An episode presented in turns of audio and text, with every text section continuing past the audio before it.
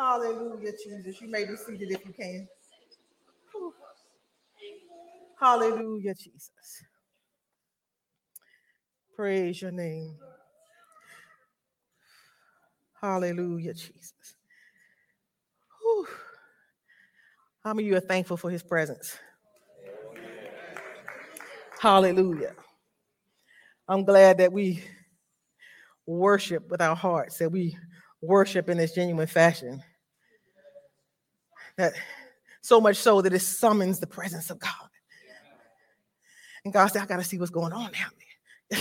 I hear my name being called. I hear my people. I feel your authentic worship. I want to come down and be a part of that. I want to be in the midst of that. I don't know. Don't ever take this for granted. Don't ever take it for granted. It's a beautiful, beautiful thing. And today, I especially won't take it for granted because I'm going to use this feeling, this experience, whatever you want to call it here that's happening, uh, kind of in my message. Because this message today for me is kind of a tough one. I'm, I'm you may think I do, but I, I have a hard time giving tough messages. you know, I, contrary to what you might think, I don't really like conflict. Uh, stiff talks cause me anxiety. You know, I know on the outside, I've heard it too many times. I know on the outside, I'm one of those people that looks like, you know, cool, calm, collective all the time. You know, but but in inside, I'm like that duck Regina talks about, where under under the surface, you know, his feet are paddling double time. Uh, up top, he's looking cool, but under the surface, like, oh, you know, right? So I have those. That just reminded me of Rachel when I did that. But, but I have those moments, and and so the the message that I believe God gave me today is one of those where I'm like, really, God? This is for a pastor. I know that sounds funny, but there's some realities that are still setting in in waves. And so I appreciate him showing up the way he did this morning. I appreciate us being able to um, realize the beauty of being in his presence. And I believe that each and every one of you here today not only wants to be in his presence now, but you want to be in his presence for eternity. Right? I mean, I, am going to assume that if you got some crazy motive and you have nothing better to do on Sundays than to come to a apostolic church where we, we believe in worshiping God in spirit and in truth, right? Where we are, we are on an absolute mission to make it to heaven. If you if you kind of twist it and you here and that's not your agenda, don't tell me, right? right? I'm going to assume that you want to make it to heaven. I'm going to assume that you want to live a life that's pleasing to God. I'm going to assume that. So don't tell me anything different. That's not your that's not you, where you headed. And so today I want to talk to you I'm gonna just put my, my title slide up a little bit uh, ahead of time here, but I want to talk to you about this uncomfortable topic of accountability. And I think you'll realize where the heaven's sake comes in. I had a hard time coming up with a title because I, I had a title that I understood, but I didn't think any of you would understand.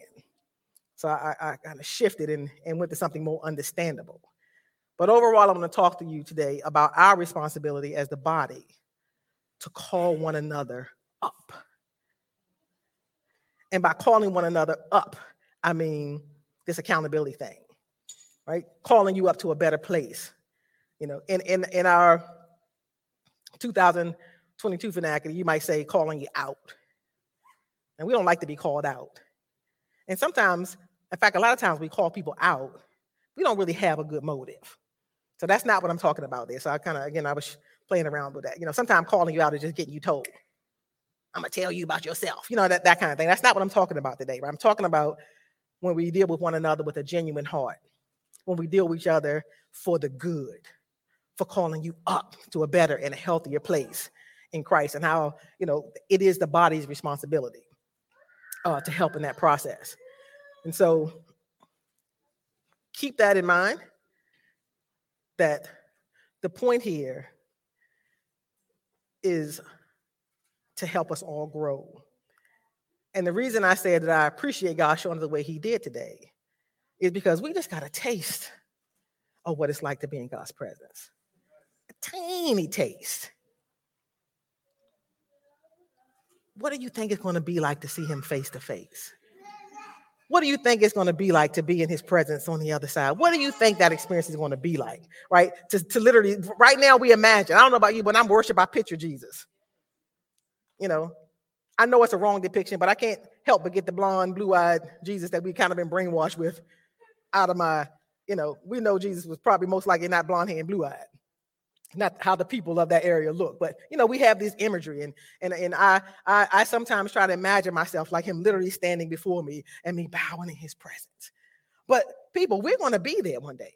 We're going to be there literally, worshiping in his presence. We're going to see him in some way. We're going to comprehend him in a different way in our glorified body. Right? That's that's why you're doing what you do. Hopefully, you're not here out of tradition. We do that sometimes. That's what my people did before me, and that's what their people did before them, and so on and so forth. we just get to showing up out of tradition. You know, we check our Sunday box. Hopefully, as the songs we sung this morning uh, talked about, right? Hopefully, we want to be with him. And if we don't deal with some stuff, we're not going to be with him. And that's the uncomfortable part. Right? God knows whether we're growing, right? He he knows all those things. You know, we we, we tend to, you know, we have um our protective mechanisms. You know, if somebody calls us on something, you know, we, we're very defensive. Don't judge me. That's your protective mechanism. That means I'm I don't want to change what's happening, or maybe what I'm facing is is so difficult, right? That, that I don't want to deal with it right? I, I don't know your motive. For goodness sake, I don't even know my own motive sometimes. God said that a heart is desperately wicked. Who can know it? But God does. And God expects movement. He expects growth. He expects, you know, if, if heaven was this way, right, we need to be, or holiness, whatever you want to call it, we need to be moving in that direction. You get you have the right to move at your own pace, in a sense. You have to deal with things, but you need to be actively dealing with stuff. I'm gonna preach my whole message almost right now, but anyway. I, I wanted to set this up what I'm talking about here today because I'm going to use a couple examples from Paul that are pretty stiff. And, and, and where we live in this day and time that we live in, we would look at this. I want you to picture how it's happening in the script. I want you to picture it in real life, how this would go down right here in Newark. Some things we think, you know, oh, the church doesn't do that anymore. Maybe because they haven't seen the church do that anymore. Nonetheless, it's in scripture.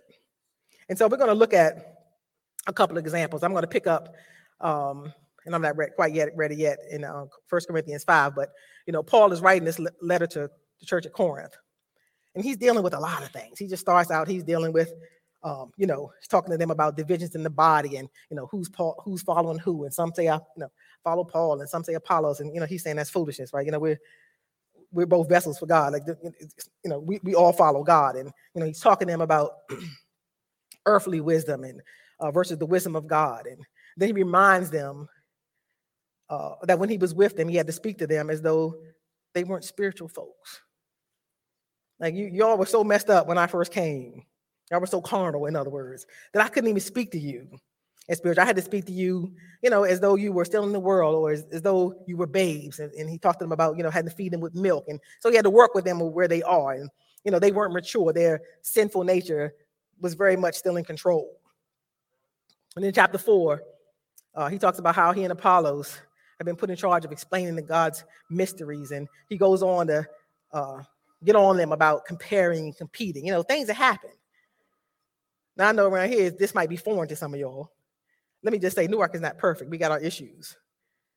But in some places, in some churches, man, it's, it's crazy the competing and the grabbing for power and position and you know all the different things that go on and and so if you haven't experienced that here great maybe you have here you know nonetheless but he's talking about those things and then he starts talking to them about how they've grown proud and arrogant you know thinking they have everything they need and and and that they're already rich and you know so it's funny it's like this you know he's this this this letter is like mounting it starts off kind of pretty cool and then he ups the ante and he ups the ante and, and then it, the letter takes this turn and basically, Paul tells them that y'all gotten too big for your britches, thinking you know everything.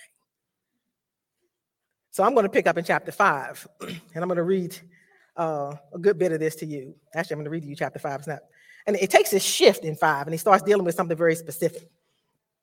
And in five one, he says, "I also received a report of scandalous." I'm reading you from the message, so if it sounds like a unfamiliar version, you know this is my version. I love it, you know. But the message is plain talk, more like the language we use. So he says, "I also received a report of scandalous sex within your church family." a kind that wouldn't be tolerated even outside the church. One of your men is sleeping with his stepmother. That's pretty strong, right? He said, even the world don't operate like that.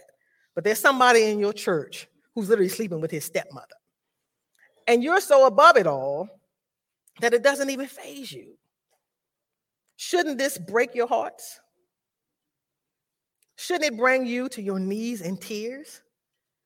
Shouldn't this person and his conduct be confronted and dealt with? So Paul is saying, why are y'all playing patty cake with this sin? Talking to the church. What's going on here? I tell you what I would do, even though I'm not there in person, consider me right there with you because I can fully see what's going on. I'm telling you that this is wrong. Okay, it shouldn't take a rocket scientist to figure out that a man who claims to be a part of the body of church sleeping with his stepmother is wrong, right? Paul said it's real plain. Okay, so I'm telling you that it's wrong. You must not simply look the other way and hope it goes away on its own. Bring it out to the open and deal with it in the authority of Jesus, your master or our master. Assemble the community. I'll be present in spirit with you, and our master Jesus will be present in power hold this man's conduct up to public scrutiny. Let him defend it if he can, but if he can't, then out with him. Those are strong words. It will be totally devastating to him, of course, and embarrassing to you, but better devastation and embarrassment than damnation. You want him on his feet and forgiven before the master on the day of judgment. I thought that was a profound way of putting it. You want him on his feet. So, in other words, Paul is saying here that for heaven's sake, hold this man accountable, not to harm him, but to help him. Because if this man continues to conduct himself this way, he's not going to heaven. He's not going to make it. When he stands before that before God on that day of judgment, it's not going to go well with him. And so here you see, you know, that, that these hard things to do. Can you imagine the church getting that letter? whoa, do what? Think about that right now. If we knew that something as egregious as that. Now, don't get hung up on the example because because we're going we talk about other things as well. But this I'm going to use this as an example today. It's happening right here, and and and God said, "Hey, you need to call that person out. You need to deal. That'd be very uncomfortable, right? Yeah, He said it. It, it would be devastating to him, but it's going to be embarrassing to you. It's it's hard for us. We get embarrassed to have to deal with somebody about their mess. Nonetheless, when it's all said and done, we want this man to be forgiven and saved. And unless something happens, then what reason will he have to, to change course? What, what reason would he have to do that at all? So, um, so, so mind you, Paul is talking to the church. And the church is governed by a whole different set of rules. The church is not the world. You know, it's not a live and let live thing in here. And I mean in here, I mean the church. I know these are sentiments of the world. We say these things, you know, let people do their thing. You don't have no control over people and this kind of thing, you know, and, and so, but but when you and I enter into this covenant relationship with God, that included submission to the body. We we we're we're we're we're a family here. We're all governed by God's covenant, by his laws, by his word. We're all governed by that same body. And that re- that includes mutual submission. I don't get to just do my thing regardless of you. You don't get to just do your thing. It doesn't work like that. We're not islands into ourselves. And so we have a responsibility to our brothers and sisters. You know, you cease uh, to live for self once you become a part of this kingdom. I know you've heard it enough you know, but this our American value system kind of works against that, right? We're this free country. We, you know, do you. But we have to fight about that. We're citizens of the kingdom. And as citizens of the kingdom, we have to hold one another accountable. You have to understand that the things you do, the decisions you make, they don't just affect you, they affect others. And what's at the core, what's at stake, is heaven. All right, so if I'm loving you, if I'm doing right by you, and you're living destructively and you're doing things that are, you know, contrary to God, and and you know, you you basically gonna have on lead boots when the rapture comes. Then I'm not really loving you. You know, God puts it another way when he talks about, you know, whom, whom the Lord loveth, he chastens. It's not out of me trying to be some holy and mighty and getting your life in straight and getting you, it's not all that foolishness. But if I really love you, I'm gonna call you up. That what you're doing, that behavior, that practice, whatever you're doing, it's gonna take you out. We can't, Paul said, you can't just ignore things. You can't just turn a blind eye. He's talking to the body, he's talking to the church. You can't just turn a blind eye because this is the body. We have to deal with things. And so I know that this practice is particularly difficult because, you know, the church in general has suffered harsh criticism uh, for holding up standards. You know, there's folks that, you know, who they think they are. And if you if you try to speak to someone, everybody gets in their feelings now. Don't come talking to me and who you think you are. You know, our defensive mechanism. I tell you something, you know, if I what to say, if I pull your coattail and say, hey sis, you know, blah, blah, blah, blah. Right. You know, a lot of times we get defensive, right? Who are you? And we want to call that person sent out. You ever seen people do that? I saw you. And, and, and so yeah, we all need to do a good job of getting our own stuff together. It is a little difficult to call somebody on their stuff when your stuff is raggedy right? But again, we're not going to be perfect until we get there. We all are going to battle sin. You know that?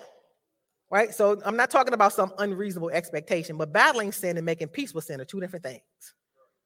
They're two different things. Remember, I talked about we should be moving consistently in the right direction. And so it makes it extra difficult because we live in this, you know, a time again where the church is taking such a you know, a, a, whipping, if you will, about taking stances and who do we think we are, and you know, all those kind of things. But you know that we think we're God's people.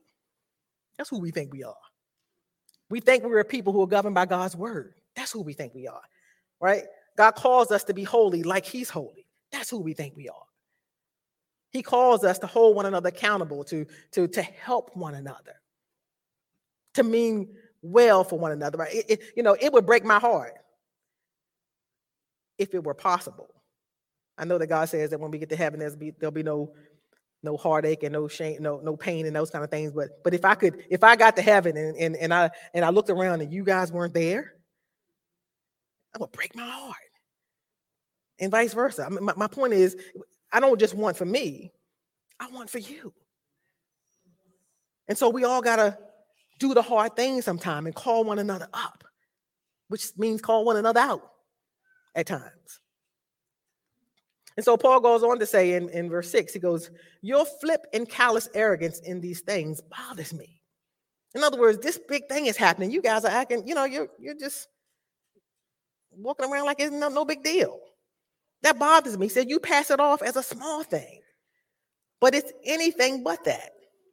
Yeast, too, is a small thing, but it works its way through the whole batch of bread, uh, dough bread dough pretty fast. So get rid of this yeast. Our true identity is flat and plain, not puffed up with the wrong kind of ingredient. The Messiah, our Passover lamb, has already been sacrificed for the Passover meal, and we are the unraised bread, part of that feast. So let's live out our part in the feast, not as raised, swollen, uh, not as bread swollen with yeast of evil, but as flat bread, simple, genuine, and unpretentious. So if you didn't understand all that, just hang on to that part. This is how we're supposed to live it out. Simple, genuine, and unpretentious. God said, uh, Paul says it's not complicated. When I'm genuine towards you, that means I got to be real with you sometimes. You know, if I see you live in some kind of way, you fill in the blank. I can't always just smile and say, okay, yeah, just great. You know how it gets when you're getting comfortable and you see, and, sometimes you don't you don't have relationship enough with people that you feel that it's okay to speak to them about this thing. That's why it's important to have relationships with people. That's why I believe God references this body uh, as a family. It is hard to speak when you have no relationship. You know, we talked about being vulnerable and, and, and making ourselves known to each other and, and, and building community. And that small groups, for example, that great little family, that little nucleus of the bigger family that, that we should be getting to know one another. Right? This is not just some, this is, you know, we're not just showing up here. We're not just going through the motions of Christianity. God calls us to be authentically his people. And that includes these things. Verse 9 says, I wrote to you in my earlier letter that you shouldn't make yourselves at home among, sexu- uh, among the sexually promiscuous. I didn't mean that you should have nothing at all to do with outsiders of that sort or with criminals, whether blue or white collar, or with spiritual phonies for that matter. You'd have to leave this world entirely to do that. So Paul is not saying we're not living in some unrealistic. We know that we're going to be dealing with people who are, you know, um, if, okay, if you are not in the church and you're just coming in, you're gonna come with baggage, right? You're gonna come a mess. I came a mess. Steve put me on blast with that last week when he was preaching. You know, I was a hot mess. Some of you will define yourself the same.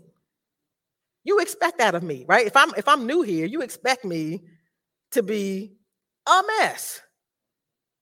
Okay, Paul's saying you have to leave this world not to deal with people like that, right? If you're out here in, in, in the community and, and you are um, as, as, Joyce was talking about today in her Just the Face, if you're if you're uh, serving in the community, right, you're gonna be dealing with all kind of people. You expect that of babes. You expect that of the world, right? That's why God's called us to to serve. That's why God has called us to reach, to be witnesses, and all those different things. But when it comes to the body, uh-uh,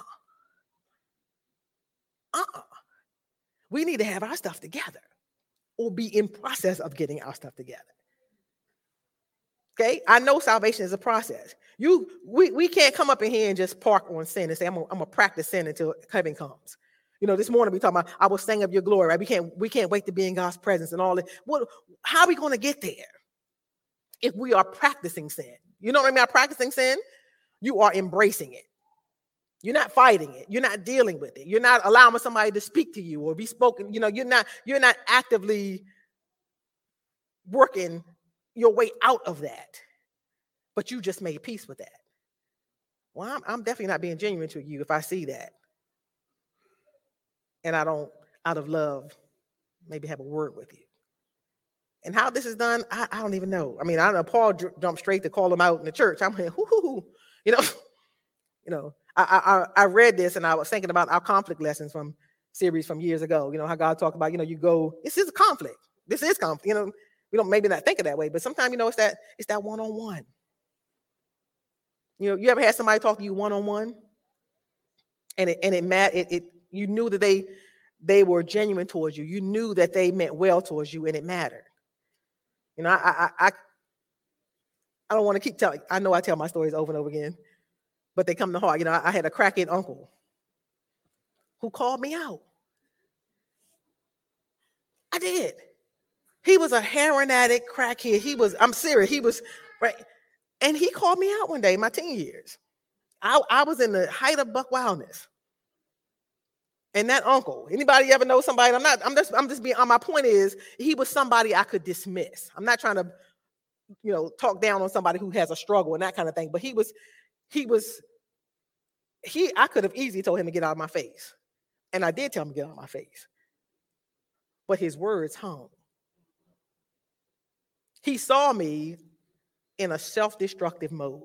And see, sometimes the people that you think don't have a place to tell you something are the very people that do have the place to tell you something because they know what that road is like. So don't be so quick to dismiss somebody who ain't in the right place, you know, with the who you think you are. They somebody who been down that road and therefore they can spot the road that you heading down. And that's why they can call you out for your good. His motive was right.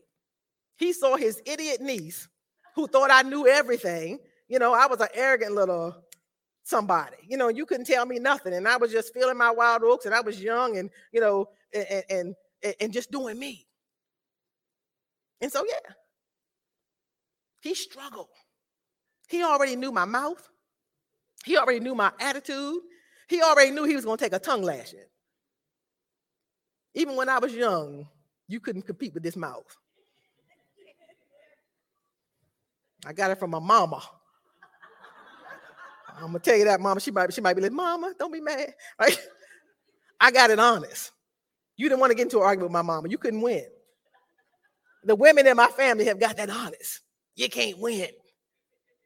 So even at, I don't know, 18, 19, he already knew this man was double my age. He was no match for me verbally. And he had no standing because he was a drug addict. And so when he spoke those words to me in love, Nisi, please don't go down that road. You're not that kind of girl. Oh, you talk about embarrassed. It wasn't nobody there but the two of us. But I was embarrassed. And I was hurt. You know, all those crazy things that you that you feel when you when somebody, I mean, but I heard his heart. I respected his courage. And I still told him, get out of my face. Who you think you're talking to? But he said his piece and he walked off. And guess what? Nisi straightened up. His words had effect. If I'm looking like that to him, Lord, it's all time low. You know, I mean? you, you know what I mean? I'm just saying. I mean, I'm like, whoa, this is, you're really tripping. His words mattered though. They were hard, they were difficult for him to, to deliver, they were hard for me, for me to receive, but they impacted me. So sometimes we got to muster that courage for the love of our brother or sister. And we got to say the thing that's hard to say, but it's for their benefit. The church can't just, we can't turn a blind eye, as Paul said. We can't just walk around like these things aren't happening. Right? If I want you to make it to heaven with me, if I want your life to be better, sometimes I gotta, I gotta call you up. I got to hold you accountable to what you say you signed up for. When you entered this covenant relationship with God, there was a whole, there was, there was a if you, if you do, I will do. Right? Some of you longing to be blessed, but you're holding up your own blessing because you're not holding up your side of the covenant.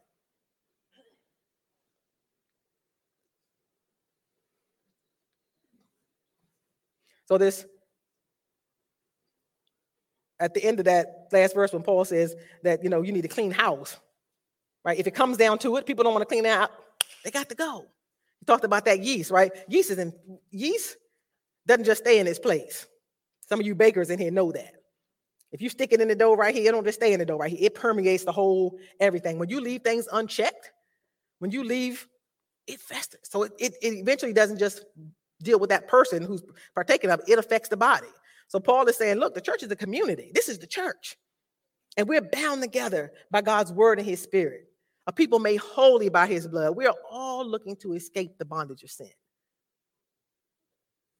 Right? That's what that's what you're saying by being here. That's what I'm saying to you. Right? Every one of you here are looking to escape something or to continue this. I know I was. I knew the way I was living wasn't, wasn't going to get me in the right place with God. So, so if that's the case, then why would not help you do that? Right? We want a blessed life. We want the life that God has promised.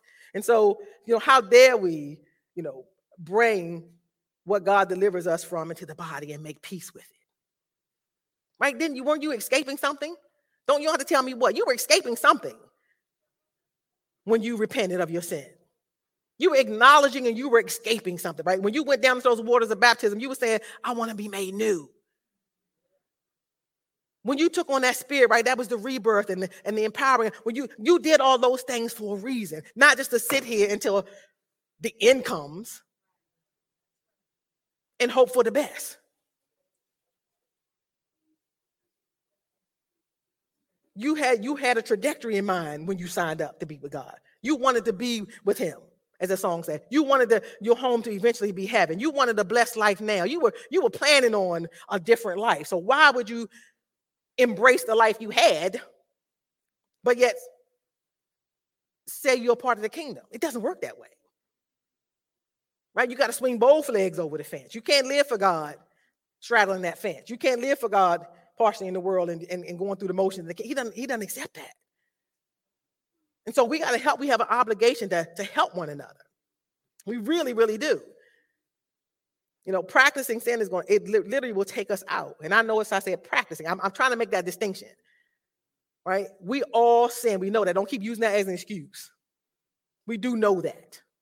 We're going to battle it until the day we leave this earth.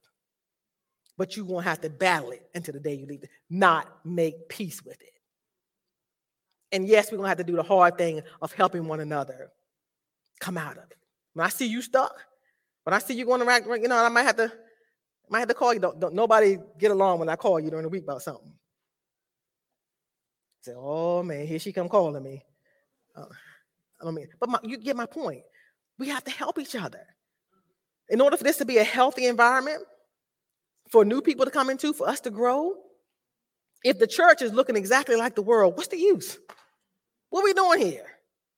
How are new people going to come in and see what it's what it's like to be a part of the kingdom? How are they going to come in and see what God can do in people's lives? How are they going to come in if we all just looking the same as we were, behaving the same as we did, partaking of the same thing? How if there's no transformation? Because God wants to transform each and every one of you, but you have some say in that. You have a part in that transformation process. You can shut God down. Now, I know that sounds crazy, but you can shut him down. This is not the same, but there were places that God went to minister and the people had no faith at all. He said, I can't do no work here. They ain't no faith, nothing to work from. Right? You can tell God no, and he'll leave you sitting in your stew. You have to give God permission. You got to give him, you can give him permission. Work on me, God. And I know that's scary because God does drastic stuff sometimes. And sometimes we're like, man, what is God going to have to do to me to get me where he wants me to be? And sometimes we dread that process. But you got to go through that process. Heaven's at stake. You've got to go through it. You got to deal with the hard stuff. You're never going to know how beautiful it is to live for God. You're never going to know the joy of being his kingdom. You're never going to know the fullness of God's blessing unless you t- let God take you through the process. You have to let him. And this body, as a body, we have to hold each other accountable. We have to help you. You have to help me. I'm not exempt. The pastors are not exempt. We all on the same journey trying to make it. So we don't help each other, right? We're going to be lost. If you're not committed to the process, you're going to be lost. And not only that, but as we read in the, in the story, and Paul talking about the yeast, you, what you're doing affects others. People watch people. Do you know that? Some of you saying, yep, because I do. A lot of us are people watchers. Well, if you have children, you understand that children watch what the, their siblings get away with and they take their cue from that. Oh, dad didn't check them on that? Oh, that means I can do it too. Oh, mom saw that Johnny do this and she didn't deal. Oh, that means I can do it too. So sometimes we give license with our silence for, for, for sin to run amok. That's why Paul said you got to nip it in the bud. You got to deal with that. So I know at Newark, we are committed to letting people grow, right? We want this to be an environment where everybody can grow. People are not uh, shunned or, you know, um, shamed or any of those kind of things, right? They, that, that you have room to grow. But that doesn't mean there's not a standard here. Right? This church is working hard to live biblically, to operate in a way that's in, that's in accordance with the scriptures. We're working hard. But don't take the silence as permission. And maybe we got to do better. We have to do better. You got to be growing.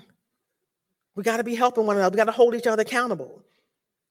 Right? So there's your sin doesn't just stay with you, it affects others. Got to be mindful of that. God said, not, not up in here. You know, this particular sin that Paul uh, talked about with this, you know, this man is sleeping with his brother-in-law. I mean, uh, his mother-in-law was one thing, but you know, he goes on toward the end of that. He goes, yeah, let's let's talk about those who are crooked and flip with God or rude or or those that get drunk or greedy or predatory. He talked. It, so don't just think it's that. Oh, it's that just sexual sin. No, there's lots of other things that affect the body. There's lots of there's other sins that affect you. So don't get caught up in that example. He talks. He's talking about you know sin in general, us practicing sin making people. No, we got to deal. We got to help one another. I'll give you one other example from Galatians where Paul had to deal with, with, with something pretty, pretty roughly. Galatians 2, and uh, Paul is coming to Antioch, and, he, and, he, and he, he has to get in Peter's face about something. It says, But when Peter came to Antioch, sorry, when Peter came to Antioch, I had to oppose him to his face for what he was, uh, for what he did was very wrong. When he first arrived, he ate with the Gentile believers who were not circumcised. But afterwards, when some friends of James came, Peter wouldn't eat with the Gentiles anymore. So Peter was front, right? Before there were other Jews around, he was eating with the Gentiles. I know people like that, rubbing shoulders, but having a good old time. But when, but but when James showed up, he wanted to get new. Okay. As a result, the other Jewish believers followed Peter's hypocrisy, and even Barnabas was led away uh, by their hypocrisy. And so here Peter was saying one thing, living a different way, and he was, and, and here, here you see leaders to leaders had to hold each other accountable. Yeah, Peter, I had to call him out to his face.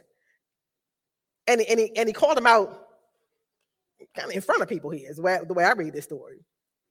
He said, When I saw that they were not following the truth of the gospel message, I said to Peter in front of all the others, right? So in front of everybody. Can you imagine being Peter getting called out that way? Yeah, since you, a Jew by birth, have discarded the Jewish laws and are living like a Gentile, why are you now trying to make these Gentile um, Gentiles follow the Jewish tradition? So he had to call Peter out. How many ever heard when you do something publicly, when you do something wrong publicly, you gotta get called out publicly? You know, you don't get to make big, big bombastic errors like that in public and then somebody speak to you in private. Paul, Paul was dealing with something though. Just in case somebody want to follow Peter's lead, let me tell you how he was wrong. He was dealing with the yeast the potential of the yeast and, and this and this hypocrisy being you know spread throughout the body. And so here's some examples of Peter wasn't Paul wasn't trying to hurt Peter. Peter, you're wrong though. You need to get that together. And not only are, are you wrong, but you presented a poor example to these other Jewish believers here. You're causing problems. And so here you see a couple of, I call them kind of bombastic examples where Paul said, you know, throw this man out. You know, I think there's some steps that can be taken before you have to throw somebody out. I don't have time to give you exhaustive Bible study this morning. but sometimes it comes to that. And that's the kind of things that we don't think about today in the church that people that, that the church is actually supposed to do that. You can't throw nobody out of the church. Who, You know, you, you tell people tell you off about that kind of thing. But, but here you see an example. When somebody won't turn around, you speak to them and you work with them and you and they won't turn around, and they're causing, you know, other words in the Bible talk about, about schisms and, and problems in the body and, and, and right, yeah, got to go. You got to get out of here with that. Why? So hopefully you go out there and you hit it. That's my mama used to say. That means, you know, you you you realize the ramifications of your, of your, or your issue, and hopefully they turn around. And as Paul said, on that when that day comes, they're on their feet and forgiven before God. Not to hurt a person. It's never to hurt someone. But this is the body. This is God's kingdom. We're a holy people. We have to hold each other accountable. We have to call each other up. I want to make it to heaven. If you see me living foul and you see me living ungodly, please pull my coat. Hey, Sister Lil, you wrong on that one. Call me out. I want to go to heaven. And you say, mm, I mean it.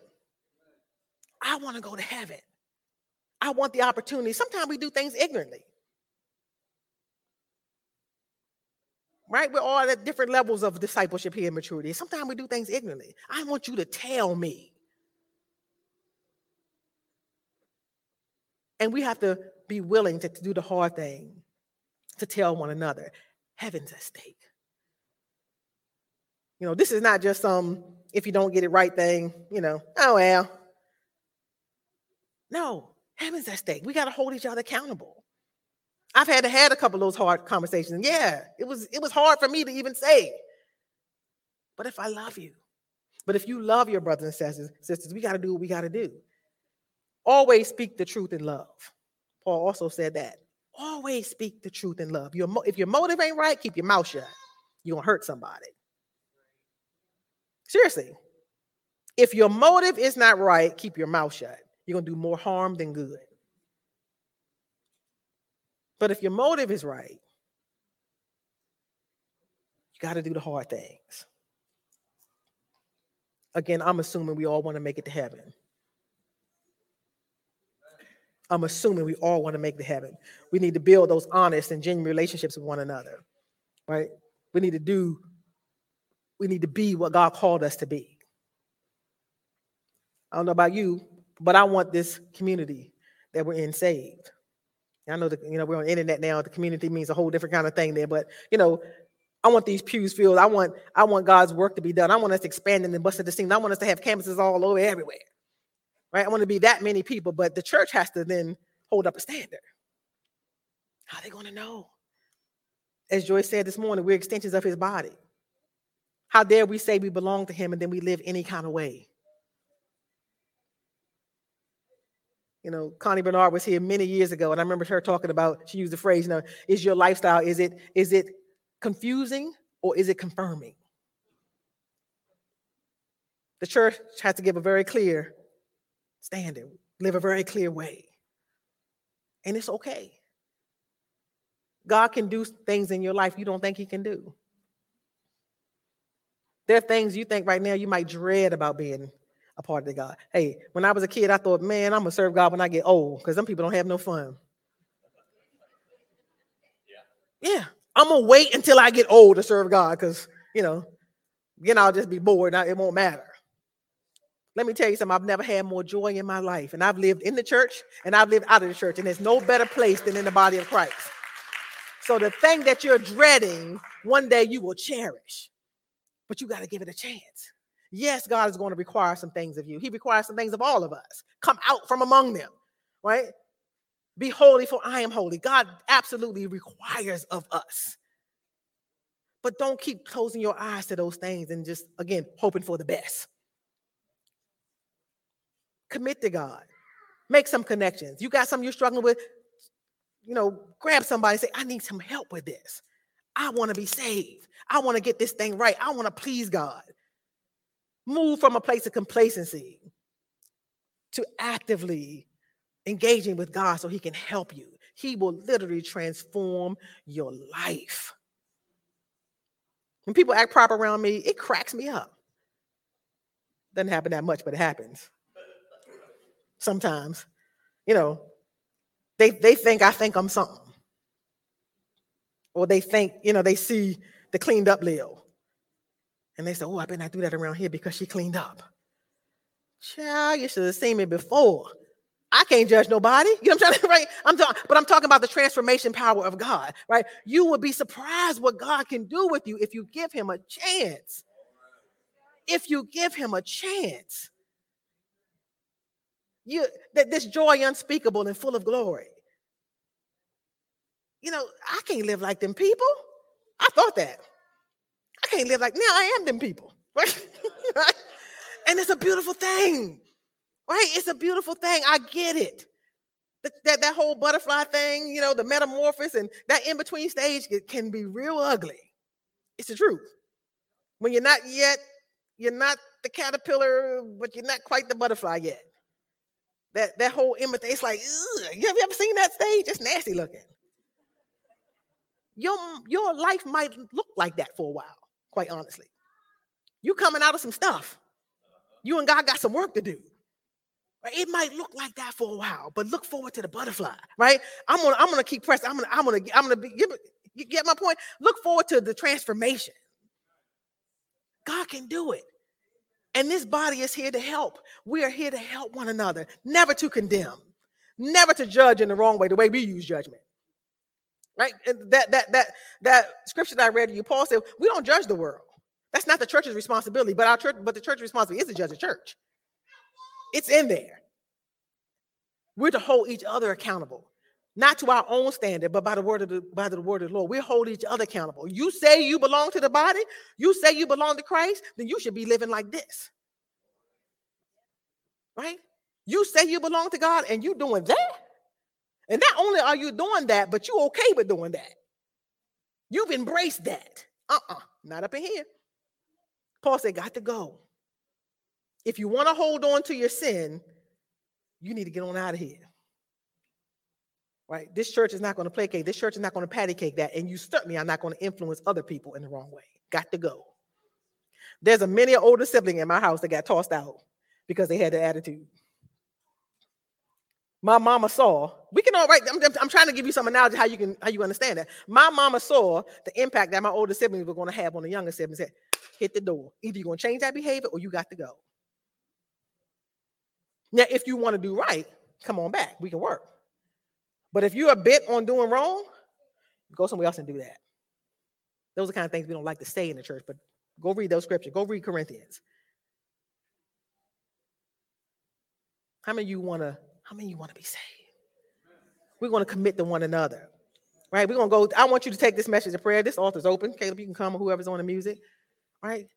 It's okay not to be all right. But it's not okay to be okay with that. It's not okay to make peace with that. And body, it is okay to minister to one another, to help one another, to call each other up. And if you're that person that don't know anybody to talk to you, you're a hothead, you know, you're not teachable, right? That's a problem. You need to take that to God. This is the community. If you that really, I'm seriously, because it's it's going to hinder your own growth. It's going to hinder, hinder hinder your own relationship with God. It's going to hinder your your relationship with the body. If you're that person, can't nobody talk to you. Get out my face. I know everything. You, if you're the old Lil, you have a problem. Somebody comes and speak to you, and you don't like what they're saying. You know, thank them and go home and pray about it. Trust that their intent was right. Go home and pray about it. Some of you are like me. You don't do you don't do well on the on the immediate. You get all in your feelings right there on the on the spot. Try to refrain from snapping at your brother or sister who means you well. Go home and talk to God about it. You know, have a little talk with Jesus. Let God minister to you about that thing that maybe your, your brother sister talked to you about. You see it in his word, commit to it. I know some things that we're dealing with seem like they just, it's impossible for you to ever be free of them. Maybe it is addiction. Maybe there's some past thing, something you have dealt with for a long time. Maybe it seems impossible. But we serve the God that through him all things are possible. You're not coming to some psychologist, some human being. You're not coming to somebody with limited ability and resource. You're coming to the God who can do all things. Only you can make it impossible. Only you can make it impossible by telling God, don't touch that. Or no, you can't. God saying, Yes, I can. Give it to me. I want to transform you. So, Somebody, I just want to remind you today that we do have a responsibility each other. We're brothers and sisters. Right? We're one in Christ. We should want each other to be better. We should want each other to be healthy. We should want each other to be thriving in God's kingdom. That whole body illustration deal, man, when that toe is rotten, you ever seen when, when you, you know when a toe is messed up? You know, we talk about things like gangrene. It don't just stay in one place, right? It spreads or it hurts. My point is, not only you are affected, but this body's affected when you're not at your at your best in Christ. So let's you know talk to Jesus about it. I, have done my very best today to share what I believe God left laid on my heart. But talk to Jesus about it. Right? If anything, you say, nah, Lee, I don't know about that. Talk to God about it. Go to his word about it.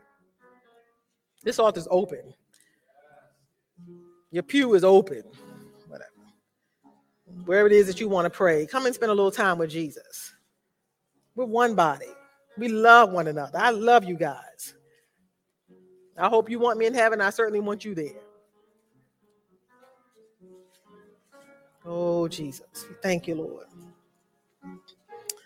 Oh, we thank you for your word, Lord Jesus. Oh, God, help us, oh, God, do the hard things, Lord Jesus. To genuinely love one another, oh, God, to help one another, oh, God, through this life. To help one another grow, oh, God, and to thrive and flourish in you, Lord Jesus. Oh, Jesus. Help us to remember why we signed up for your kingdom, Lord Jesus, why we entered into this relationship with you, God.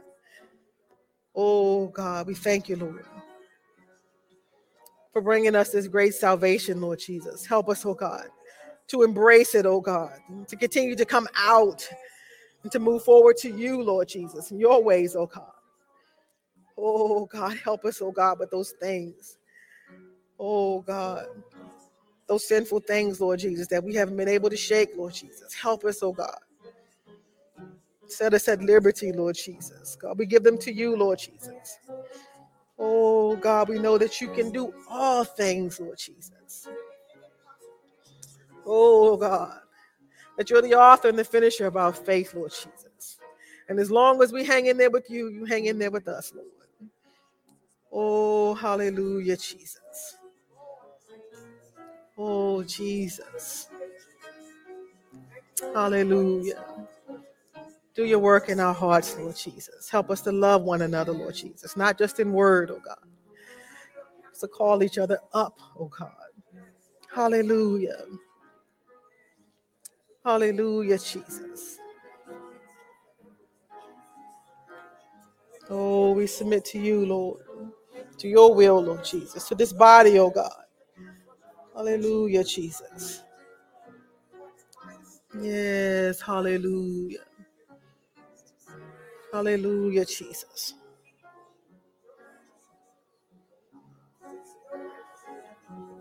Yes,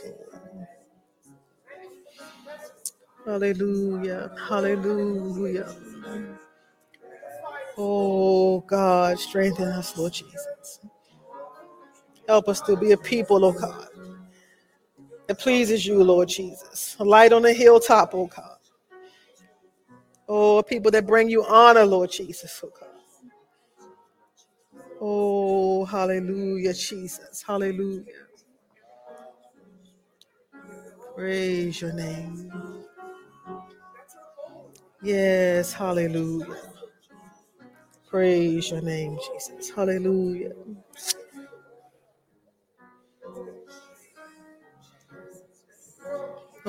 God, help her to honor our commitment, Lord Jesus. Yes, Jesus.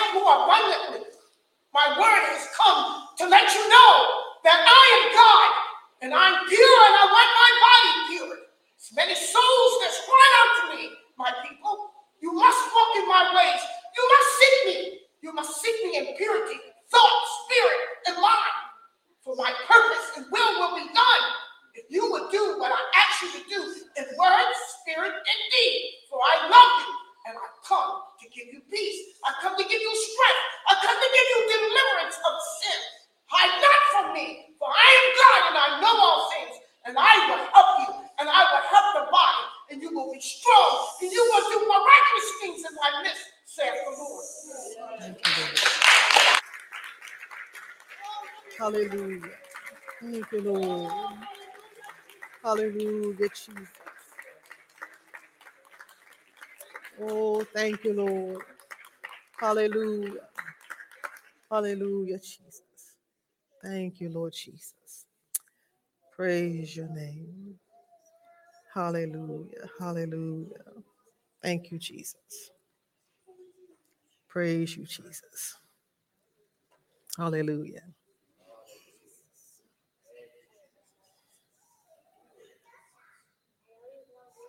Hope you receive this word as encouragement. And I don't know about you, but there's another thing about making big changes that excites me. You know, I'm I'm a I like to rearrange furniture. You come to my house, you you might see it a different way every time. I don't do it as much as I used to because I'm just I don't have the strength that I used to have. But in that rearranging of things and in that process, you know, again, it gets all messy in the middle of it. But then you look forward to the outcome. Please, please engage in the process. The outcome is awesome. It really is the one in this life and the one for eternity. Every choice you make has eternal consequences for the good or for the bad. Please engage in the process. God wants to bless us. Well, I think that's enough. Sure. As you all know, in this transition, I am very intentionally stepping back. But this morning, for those of you that are elders, this is not news to you. But to those of you that are newer, I want you to recognize something today. Um, my children tell me that there is, even as adults, and all but one of, the, of them is an adult, even as adults, there's a tone that when mom or dad, and it tends to be more dad than mom, but when that tone comes across, they recognize a certain mode. Now, within the life of a church, a pastor, an elder, is not the parent of the church. We are not children, and whoever's in the pulpit is the parent. We only serve one head, right? His name is Jesus Christ. He's the one who is supreme. But there does come, the scriptures tell us in Ephesians, that God gave gifts to the church. He gave apostles, he gave prophets, he gave evangelists, he gave pastors, and he gave teachers. And the reason that he gave those, these different operations, if you will, of how he uses people, is to equip the saints for the work of the ministry, to build up. Let's adapt it to pull up the body of Christ. And he goes on in verse 13. We don't normally read this part. We normally just do 11 and 12. But 13 says, all of that's going to operate until that means there's a process until we all attain to the unity of the faith and of the knowledge of the Son of God, a mature person attaining to the measure of Christ's full stature. No longer being children, tossed back and forth by waves and carried about by every wind of teaching, by the trickery of people who craftily carry out their deceitful schemes, but practicing the truth in love. We will in all things grow up. We will in all things be pulled up into Christ, who is the head. From him, the whole body grows, fitted and held together through every supporting ligament. As each one does its part, the body grows in love. Now, many of you have heard me. Those of you that are newer may not have. I have two passages of scripture that have served me well. I don't think they're the only passages, but there are two passages of scripture that have defined my role as an elder or as a pastor. And the reason I keep saying elder or pastor is, as I've taught you, and I want to say it again, pastor is only found in the one passage I read to you. Elder is what is used much more frequently, and it's used in the plural. One is Peter. And you all have heard me cite this many, many times. The elders which are among you, I exhort, who am also an elder, feed the flock of God which is among you, taking the oversight thereof, not by constraint, but willingly, not for filthy lucre, but of a ready mind, neither as being lords over God's heritage, but being an example to the flock. And as a pastor, as an elder, that has been my job description. But there's another one that I don't always cite. It comes out of the Old Testament, it comes out of Ezekiel, in which God gives instruction. It's the prophetic role of the pastor, it's that tone. When I give you a word, the Lord said to Ezekiel, and you warn them, and they listen, then they will be saved. When I give you a word and you tell them, and they don't listen, you will be saved. But if I give you a word and you don't tell them, you will answer to me for that word that I gave you. This is many times talked about by us as the watchman on the wall. If every sermon that crosses this pulpit is a watchman on the wall, we're out of balance. We have a gospel of hope. We have a gospel of reconciliation. We have a gospel of forgiveness. But I smiled today. Those of you that are elders, you already recognized it. Those of you that are new, that's why I'm standing here. You just heard the voice, the tone of a pastor. And it wasn't me. And just as in years past, you have listened to that voice of the pastor. I encourage you, listen to the voice of one of your pastors today. Because God spoke to us today. Like I said, if every time we bring the message to you, it is this tone, then we're out of balance. But oh, when the Lord needs to bring correction, remember what he said. Don't despise it. And remember whom I love, I correct, even as a child in whom I delight. Thank you, Jesus, for a pastor's voice today. Can you join me in thanking? I sat in the pew. Can you thank me? Can you join me in thanking Jesus for a pastor's voice today? Thank you, Jesus, for bringing your voice to us, Lord. God, you used a human, and we thank you, Lord, that we can hear that tone, we can hear that correction, we can hear that clarity, and we thank you for loving us because you're loving us today. You are not correcting those in whom you despise, you're correcting those in whom you delight. Thank you, Jesus. Amen. Amen. Now, all those of you that have been around, forgive me, that took me an extra five minutes and you all already knew it. But to those of you that are new, I just want you to not be ignorant, brethren. You heard the voice of a pastor, you heard the voice of an elder, you heard the watchman on the wall. And when that voice comes, do exactly as she told you to do. Don't get all in your feelings, go pray about it and God will give you the step by step process to be obedient. Amen. Now you're dismissed.